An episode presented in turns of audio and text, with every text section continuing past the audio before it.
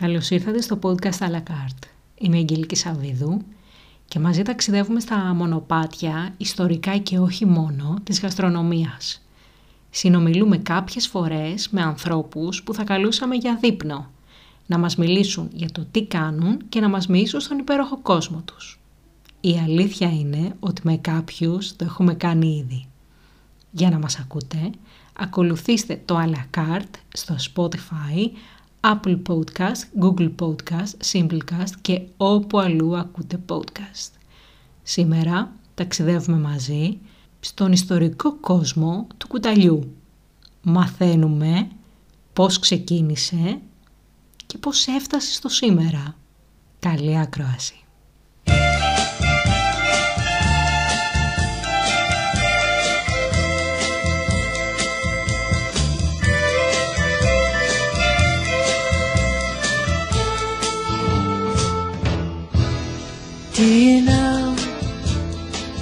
Do you know, how much I love you? Do you know how much I care? This is how you make me feel inside. Now you know my story, I have nothing to hide. In your arms, life is beautiful in every way. In your arms, that's where I always want to stay. This is how you make me feel inside. Now you know my story, I have nothing to hide.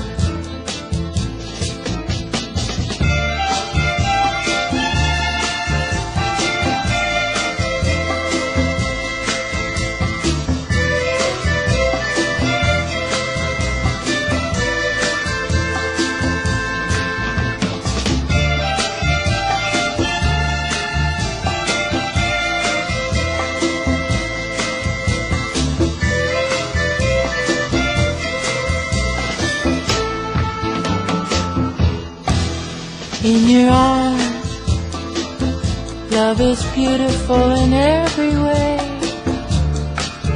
In your arms, that's where I always want to stay.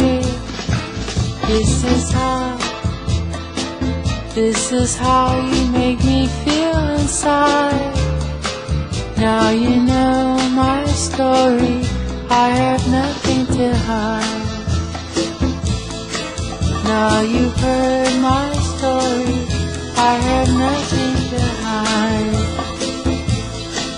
Now you know my story, I have nothing to hide. Το Web Radio App, διαδικτυακό ραδιόφωνο του Ελληνικού Ανοικτού Πανεπιστημίου, και σήμερα ταξιδεύουμε στον κόσμο του κουταλιού, από την ιστορική πλευρά του. Θα δούμε τη διαδρομή του, πώς ξεκίνησε, ανάλλαξε και πώς έφτασε στο σήμερα. Αυτό το εργαλείο το οποίο χρησιμοποιούμε όλοι καθημερινά και χωρίς να το συνειδητοποιούμε είναι φτιαγμένο από τόσα διαφορετικά υλικά και υπάρχουν πάρα πολλά είδη, το κάθε ένα για διαφορετική χρήση. Στα ελληνικά και στα λατινικά η λέξη κουτάλι προέρχεται από τη λέξη κοχλέα που σημαίνει κοχλίας.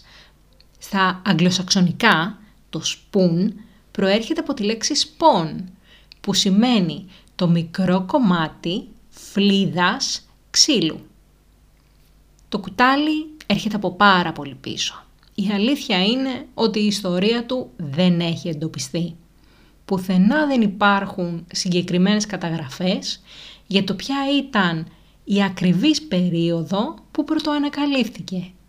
Ή ποιος το δημιούργησε, ποιος αποφάσισε ότι αυτό το τόσο χρήσιμο εργαλείο θα έρθει στη ζωή μας.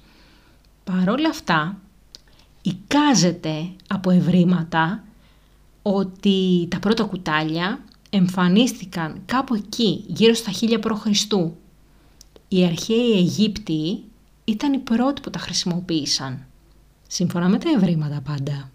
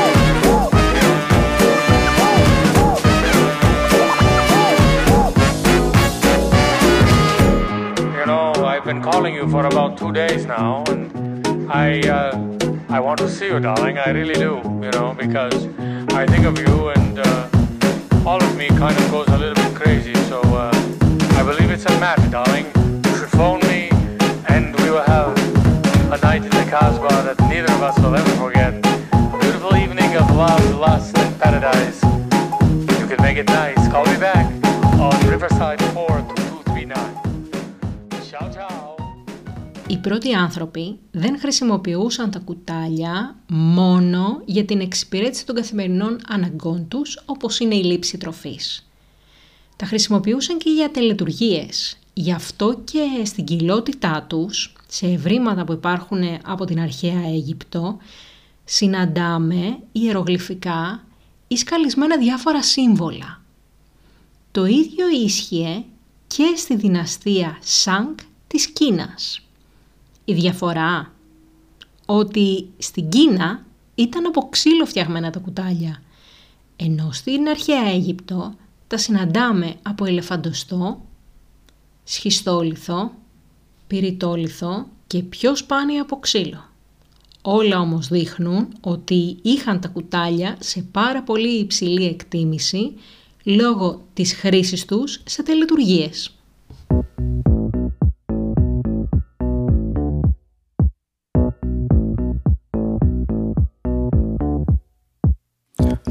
Was lost, the treaty signed, I was not caught, I crossed the line. I was not caught, though many tried. I'll live among you, well disguised. I had to leave my life behind. I dug some graves you'll never find. The stories told with facts and lies. I had a name, but never mind. Never mind, never mind. The war was lost, the treaty signed. There's truth that lives and truth that dies. I don't know which, so never mind. Ya salam ala salam, ya salam, ya salam, salam ala salam. Your victory was so complete. Some among you thought to keep a record of our little lives. The clothes we wore, our spoons, our knives. The games of luck our soldiers played. The stones we cut, the songs we made. Our law of peace, which understands. A husband leads, a wife commands.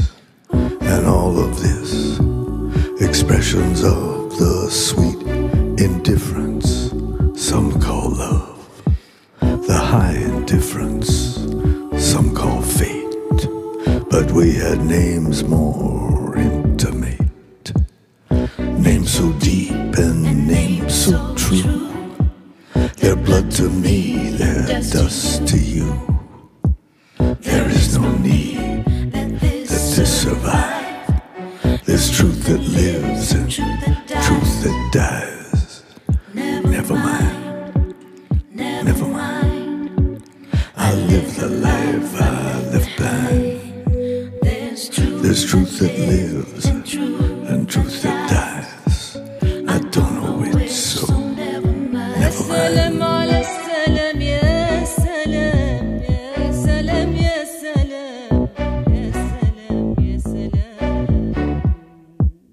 I could not kill the way you kill. I could not hate. I tried, I failed. You turned me in, at least you tried. You side with them whom you despise. This was your heart, this swarm of flies. This was once your mouth, this bowl of lies. You serve them well, I'm not surprised. You're of their kin, you're of their kind.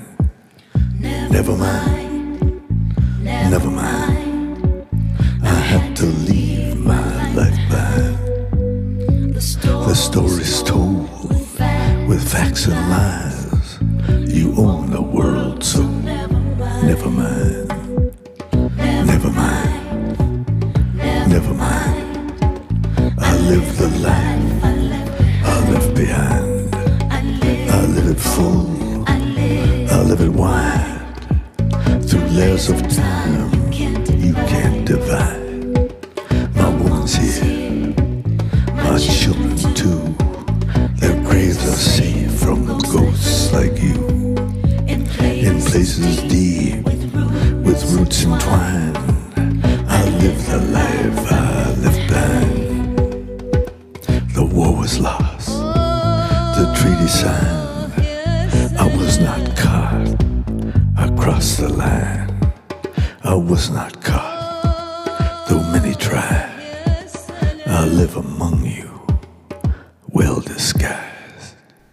Αργότερα με την πάροδο των ετών, κατά τη διάρκεια, όπως είπαμε, της ελληνικής και ρωμαϊκής αυτοκρατορίας, τα κουτάλια κατασκευάζονται συχνότερα από μπρούτζο και ασίμι. Εφόσον πια κατασκευάζονται από υλικά υψηλότερης αξίας, έτειναν να προορίζονται και για ανώτερες τάξεις. Με την αυγή της μεσαιωνικής περίοδου στην Ευρώπη, από το 476 μετά Χριστόν έως το 1492, εμφανίστηκαν κουτάλια από κέρατο, ξύλο, ορίχαλκο και κασίτερο. Αυτά τα αντικείμενα βέβαια ήταν πολύ πιο απλά αν θα δείτε φωτογραφίες από τα προκάτοχά τους. Στην αγγλική ιστορία, όπου το κουτάλι έχει πάρα πολύ υψηλή θέση, ειδικά για συλλέκτες, η παλαιότερη αναφορά κουταλιού γίνεται το 1259, ως μέρος των αφηγήσεων, όπου περιέγραφαν το περιεχόμενο της ντουλάπας του Εδουάρδου του Πρώτου. Μετά το 15ο αιώνα, τα μέτρια ξύλινα κουτάλια άρχισαν να αντικαθιστώνται από τα μεταλλικά συστηματικά πια. Η τέχνη λοιπόν άρχισε να τελειοποιείται κατά την περίοδο της μοναρχίας της Ελισάβετ Ης', δηλαδή από τον Νοέμβριο του 1558 έως το Μάρτιο του 1603. Είναι η περίοδος όπου οι αργυροχώοι συχνά επέλεγαν να γίνουν οι ειδικοί στην κατασκευή κουταλιών. Από συλλεκτική άποψη, εκείνη η περίοδος είναι μία από τις σημαντικότερες εποχές για τα σημαίνια κουτάλια. Γι' αυτό και σήμερα, όποια κομμάτια σώζονται είναι ανεκτίμητης αξίας.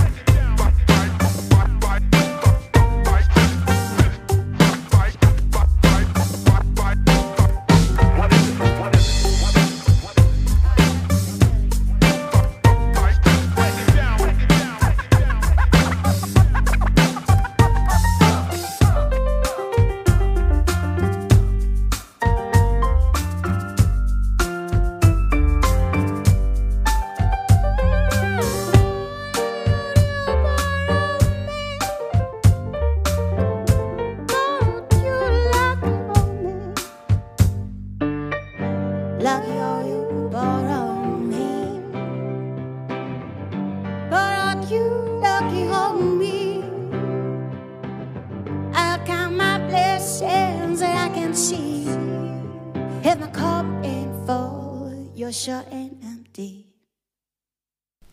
Σήμερα από μουσική δεν πρέπει να έχετε παράπονο. Μπορεί να μην έχει σχέση με τα κουτάλια, αλλά είναι ό,τι θα ήθελα να ακούσω εγώ εάν οδηγούσα αυτή τη στιγμή.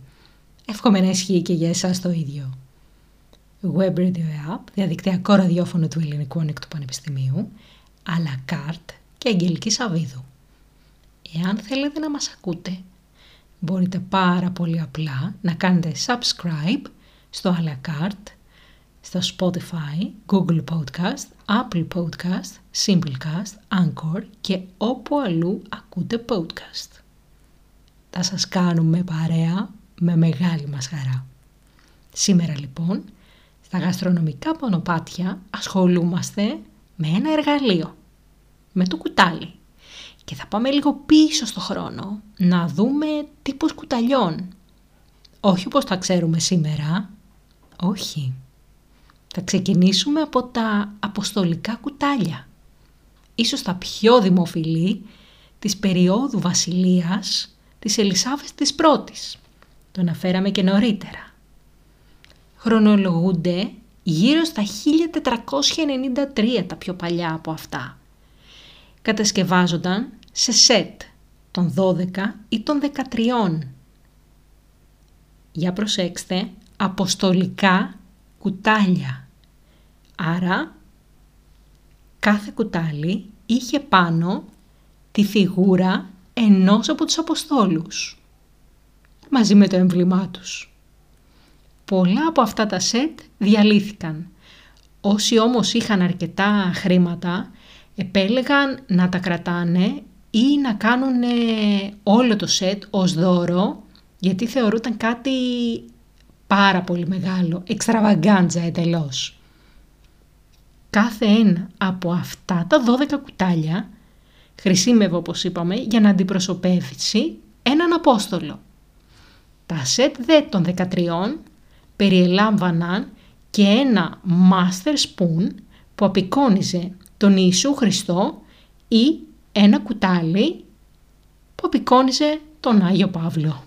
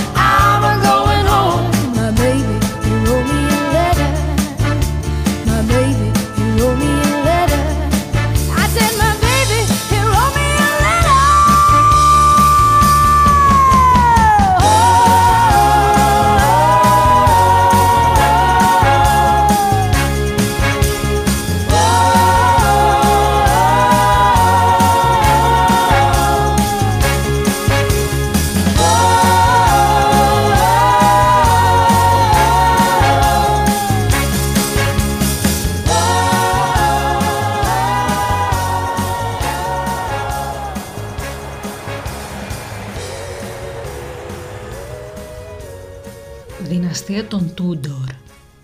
Ίσως κάποιοι τους γνωρίζετε από την τηλεοπτική σειρά. Εάν όχι, Η Τούντορ είναι μία από τις πιο δυνατές και γνωστές μοναρχίες του Ηνωμένου Βασιλείου. Στις ημέρες τους λοιπόν έγινε έθιμο να δωρίζεται ένα σετ ή ένα μέρος από σετ από τα αποστολικά κουτάλια ως δώρο βάφτισης. Μερικές φορές δίνονταν μόνο 4 κομμάτια του σετ για να παραστήσουν τους 4 Ευαγγελιστές. Αυτό το έθιμο καθιερώθηκε πλήρως μέσα στην κοινωνία. Αναφέρεται μάλιστα και στη λογοτεχνία της εποχής. Κλασικό παράδειγμα για όσους έχουν εντρυφήσει είναι στον Ερίκο του Σέξπιρ. Οι Τούντορς ξεκίνησαν αυτή τη μακροχρόνια παράδοση ώστε να παρουσιάζουν αυτό το ένα κουτάλι βάφτισης, το οποίο μάλιστα κάποιοι εξακολουθούν και τηρούν μέχρι και σήμερα. Τα αποστολικά κουτάλια λοιπόν, τα οποία προέρχονται από την Ευρώπη, δεν είναι μόνο από το Ηνωμένο Βασίλειο. Εξαιρετικά έργα τέχνης, γιατί κάποια είναι έργα τέχνης, κατασκευάστηκαν στην Ιρεμβέργη, στο Παρίσι, το Μιλάνο και τη Μαδρίτη.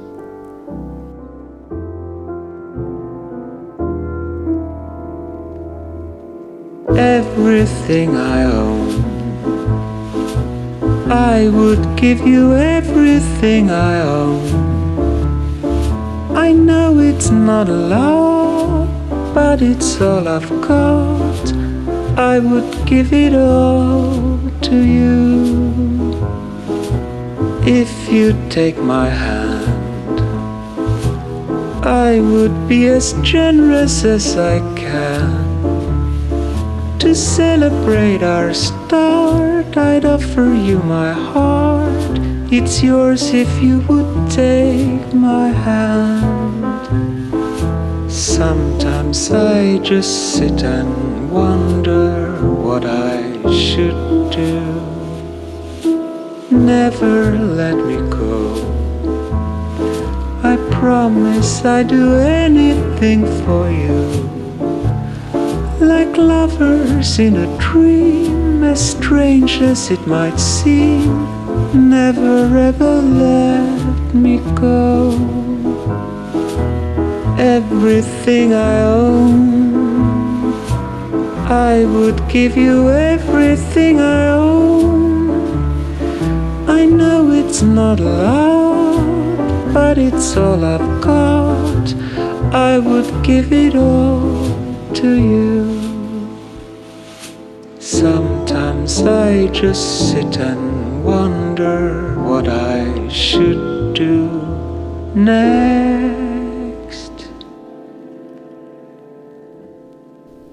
Πάμε να δούμε το κουτάλι από μία άλλη πλευρά. Θα το δούμε με άλλα μάτια μετά από αυτό το podcast. Πάμε να δούμε πώς αλλάζει η μορφή του. Γιατί το σχήμα του, ακόμα και σήμερα, δεν είναι όλα τα κουτάλια ίδια. Έχει αρχίσει λοιπόν αυτή η αλλαγή να συντελείται από το παρελθόν. Και δεν έχει σχέση μόνο με το είδος, μόνο με τη χρηστικότητα για την οποία είναι κάθε κουτάλι προορισμένο. Είναι και το σχέδιό του, έτσι, για την αλλαγή, για τη μόδα που λέμε. Μετά τη δυναστεία των Τούντορ και κατά τη διάρκεια της βασιλείας του Καρόλου του Πρώτου, το σχήμα του κουταλιού αρχίζει να αλλάζει. Η κοιλότητα μπροστά, όχι η λαβή. Μέχρι εκείνη τη στιγμή το σχήμα της κοιλότητας ήταν αχλαδωτό, έμοιαζε δηλαδή με ένα αχλάδι. Άρα ήταν φαρδί προς τα πίσω και στενό μπροστά. Σιγά σιγά αρχίζει, βαθαίνει και γίνεται πιο οβάλ. Κατά το 16ο και το 17ο αιώνα το σχήμα της κοιλότητας γίνεται διαφορετικό. Τα κουτάλια αρχίζουν να γίνονται πιο στενά προς τη λαβή και πιο φαρδιά μπροστά. Η δε βέργα, από εκεί που κρατάμε το κουτάλι, το λεγόμενο και κοτσάνι αλλιώς, είναι επίσης πιο απλό σε σχέση με όλα αυτά τα τόσο διακοσμημένα που υπήρχαν στο παρελθόν. Οι ιστορικοί λένε ότι μπορεί να οφείλεται σε καθαρά θρησκευτικούς λόγους. Αν θέλουμε να αγγίξουμε εκείνη την εποχή, όπου η κοινωνία είναι πιο συντηρητική. Ή, αν θέλουμε να είμαστε πιο πραγματιστές, ότι ήταν μάλλον καθαρά οικονομικό. Λόγω αυτής της αλλαγής, όπου σιγά σιγά στενεύει πάνω κοντά στο κοτσάνι και φαρδένει προς τα κάτω, δηλαδή είναι σαν να γλιστράει σιγά σιγά το κοτσάνι, το κουτάλι αυτό ονομάστηκε slipped stuck spoon. Δηλαδή ένα κοτσάνι που γλίστρισε.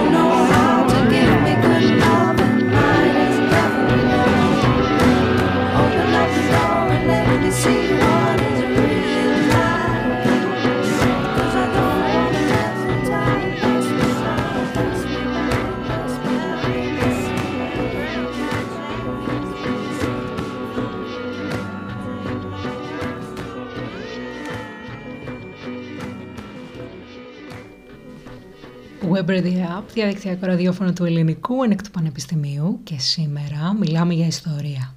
Την ιστορία του κουταλιού. Αλλά κάρτε. Και σαν να μην έφταναν όλα τα χρηστικά κουτάλια, έχουμε και τα διακοσμητικά. γύρω στα 1660, γίνεται πάρα πολύ δημοφιλές με κορύφωση τις αρχές του 1700 το τριφυδικό κουτάλι, το οποίο ήταν ένα κουτάλι που μπροστά είχε μια σχισμή, άρα δεν είχε και συγκεκριμένη χρηστικότητα. Διακοσμητικό είπαμε, το στερεώνανε επάνω σε μπολ, τα οποία ήταν διακοσμημένα με διάφορες ουρές και κεφάλια ζώων. Βλέπουμε λοιπόν ότι αρχίζουν και υπάρχουν αλλαγές, ότι το κουτάλι εξελίσσεται. Υπάρχει διαδικασία όχι μόνο στο σχήμα του, αλλά και στη χάραξή του, στο στολισμό του.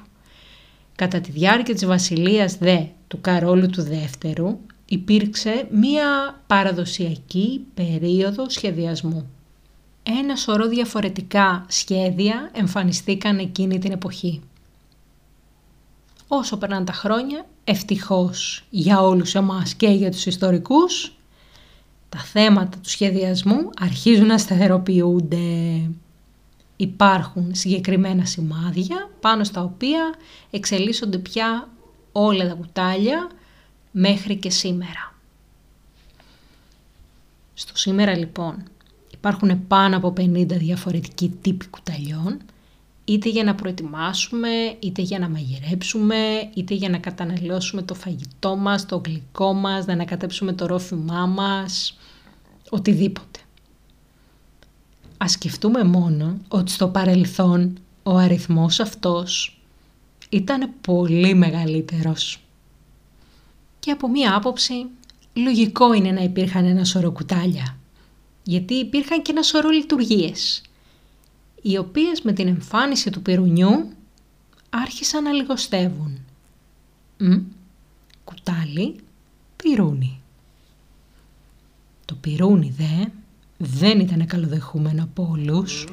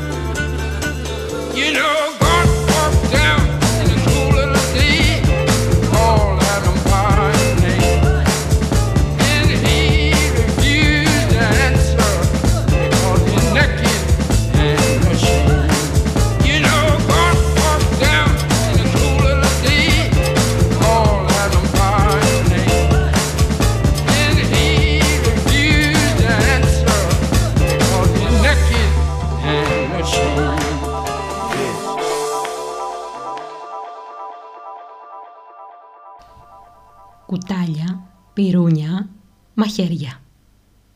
Θα δούμε αναλυτικά αρκετά πράγματα για αυτά στο μέλλον, μέσα στη χρονιά. Πάμε να κάνουμε μια μικρή αναφορά. Νομίζω ότι αξίζει τον κόπο από την άποψη ότι είναι κάθε μέρα μέσα στα χέρια μας. Ό,τι περισσότερο ξέρουμε έχει σημασία.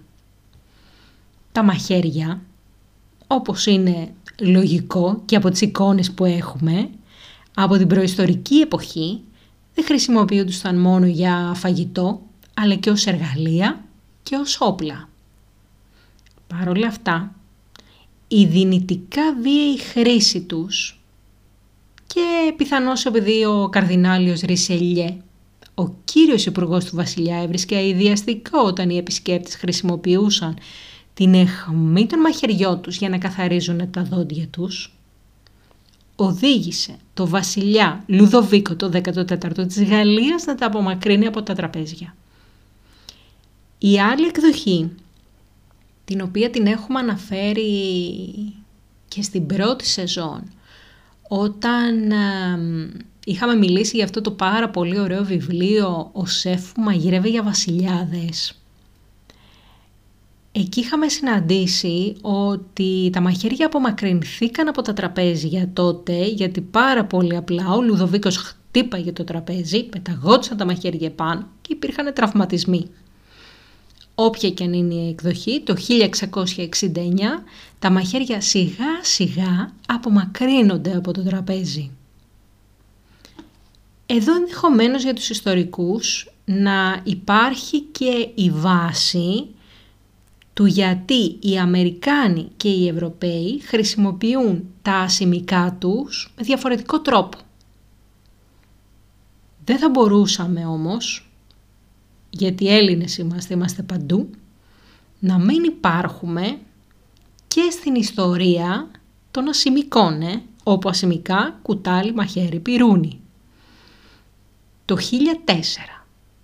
Η Ελληνίδα ανιψιά του Βυζαντινού αυτοκράτορα χρησιμοποίησε ένα χρυσό πυρούνι στο γαμήλιο γλέντι της στη Βενετία, όπου παντρεύτηκε το γιο ενός δόγη. Εκείνη την εποχή οι περισσότεροι Ευρωπαίοι εξακολουθούσαν να τρώνε με τα χέρια τους. Βάζανε τα δάχτυλα μέσα, καρφώνανε στο μαχαίρι, μασάγανε, τέλος. Έτσι, το νεόθμητο εργαλείο της Ελληνίδας νύφης θεωρούταν αμαρτωλό από τους ντόπιους και επικίνδυνο. Οι κληρικοί δεν θέλανε ούτε να το βλέπουν. Το θεωρούσαν αμαρτία. Ένας από τους Βενετούς φαίνεται να είπε «Ο Θεός με τη σοφία του έδωσε στον άνθρωπο φυσικές διχάλες, τα δάχτυλά του. Ως εκ τούτου είναι προσβολή για αυτόν να τα αντικαθιστά με τεχνητά, μεταλλικά πυρούνια όταν τρώει». Η νύφη πέθανε από πανούκλα λίγα χρόνια αργότερα. Ο Άγιος Πέτρος Δαμιανός είπε ότι ήταν η τιμωρία του Θεού για την απεχθή ματαιοδοξία της. Το πυρούνι, καταλαβαίνετε.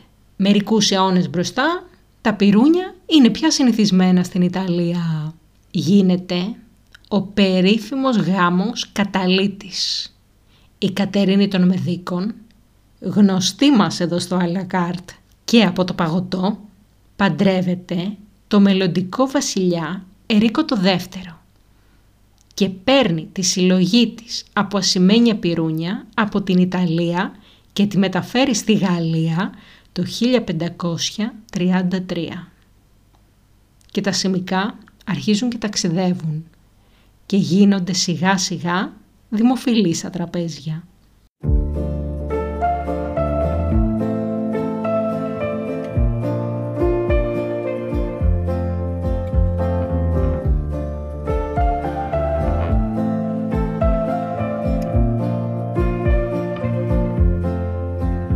Ça se fait pas de s'avouer, dire tout ce qu'on a pensé, là tout bas, ça se fait pas.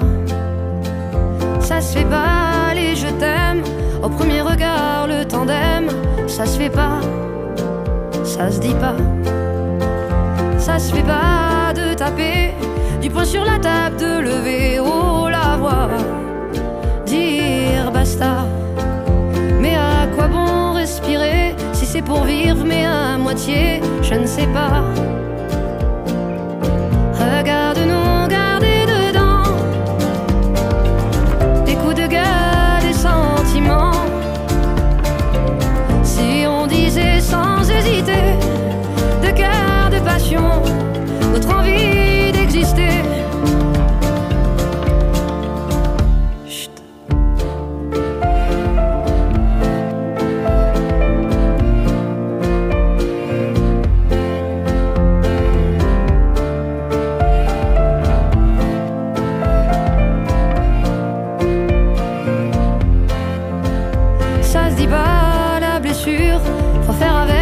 Si c'est dur, cache-la, masque-la.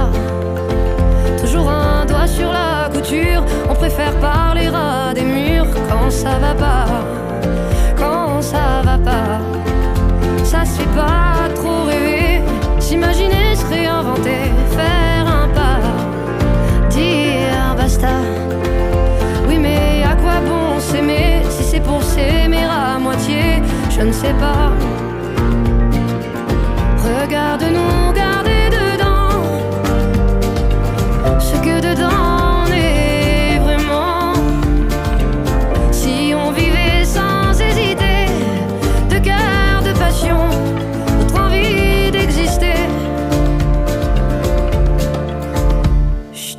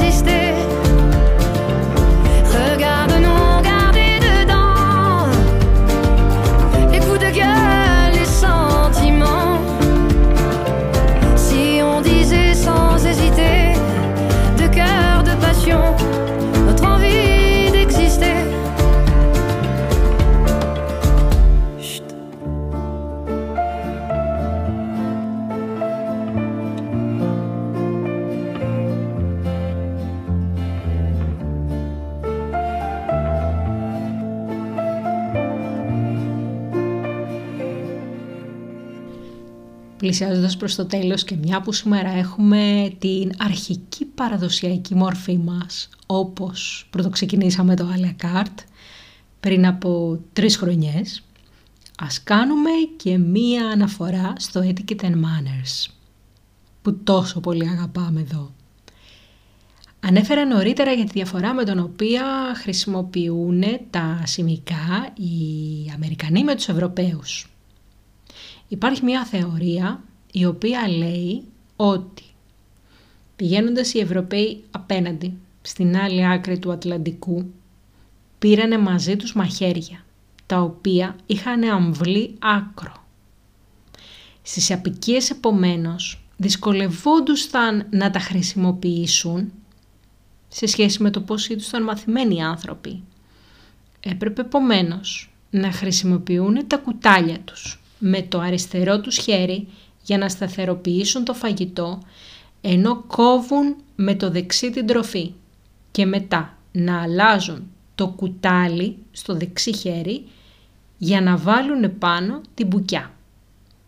Η μέθοδος αυτή λέγεται zigzag, σύμφωνα με την Emily Post, και είναι χαρακτηριστικό των Αμερικανών. Web Radio App, διαδικτυακό ραδιόφωνο του Ελληνικού Ανοικτού Πανεπιστημίου.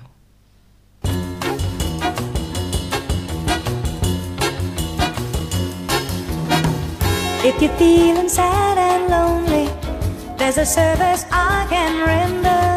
Tell the one who loves you only, I can be so warm and tender. Call me, don't be afraid, you can call me. Maybe it's late, but just call me. Tell me and I'll be around. When it seems your friends desert you, there's There's somebody thinking of you. I'm the one who will never hurt you. Maybe that's because I love you. Call me, don't be afraid, you can call me. Maybe it's late, but just call me. Tell me and I'll be around. Now don't forget me, cause if you let me, I will always stay by you. You gotta trust me, that's how it must be. There's so much that I can do. If you go, I'll be right with you. You and I should be together. Take this love I long to give you. I'll be at your side forever. Call me, please. Call me, call me, tell me and I'll be around.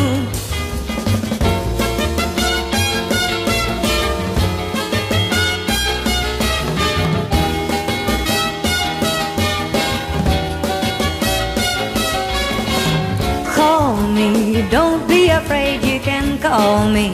Maybe it's late, but just call me. Tell me and I'll be around. Call me. Call me. Φτάσαμε στο τέλος Web Radio App, διαδικτυακό ραδιόφωνο του Ελληνικού Ανοικτού Πανεπιστημίου. À la carte, Αγγελική Σαββίδου. Και για να μην μας χάνετε ή για να μας ακούτε ξανά και ξανά, subscribe, Spotify, Google Podcast, Apple Podcast, Anchor, Simplecast και όπου αλλού ακούτε podcast, το μπλε σήμα με το προφίλ που έχει για ακουστικό ένα κούκι. Επίσης, στο προσωπικό μου προφίλ Αγγελική Σαββίδου στο Spotify, σιγά σιγά ανεβαίνουν όλες οι λίστες των τραγουδιών που έχουμε ακούσει στις εκπομπές μας μέχρι σήμερα. Σας ευχαριστώ πάρα πολύ που ήσασταν μαζί μου. Να προσέχετε τους εαυτούς σας. Πολλά πολλά φιλιά.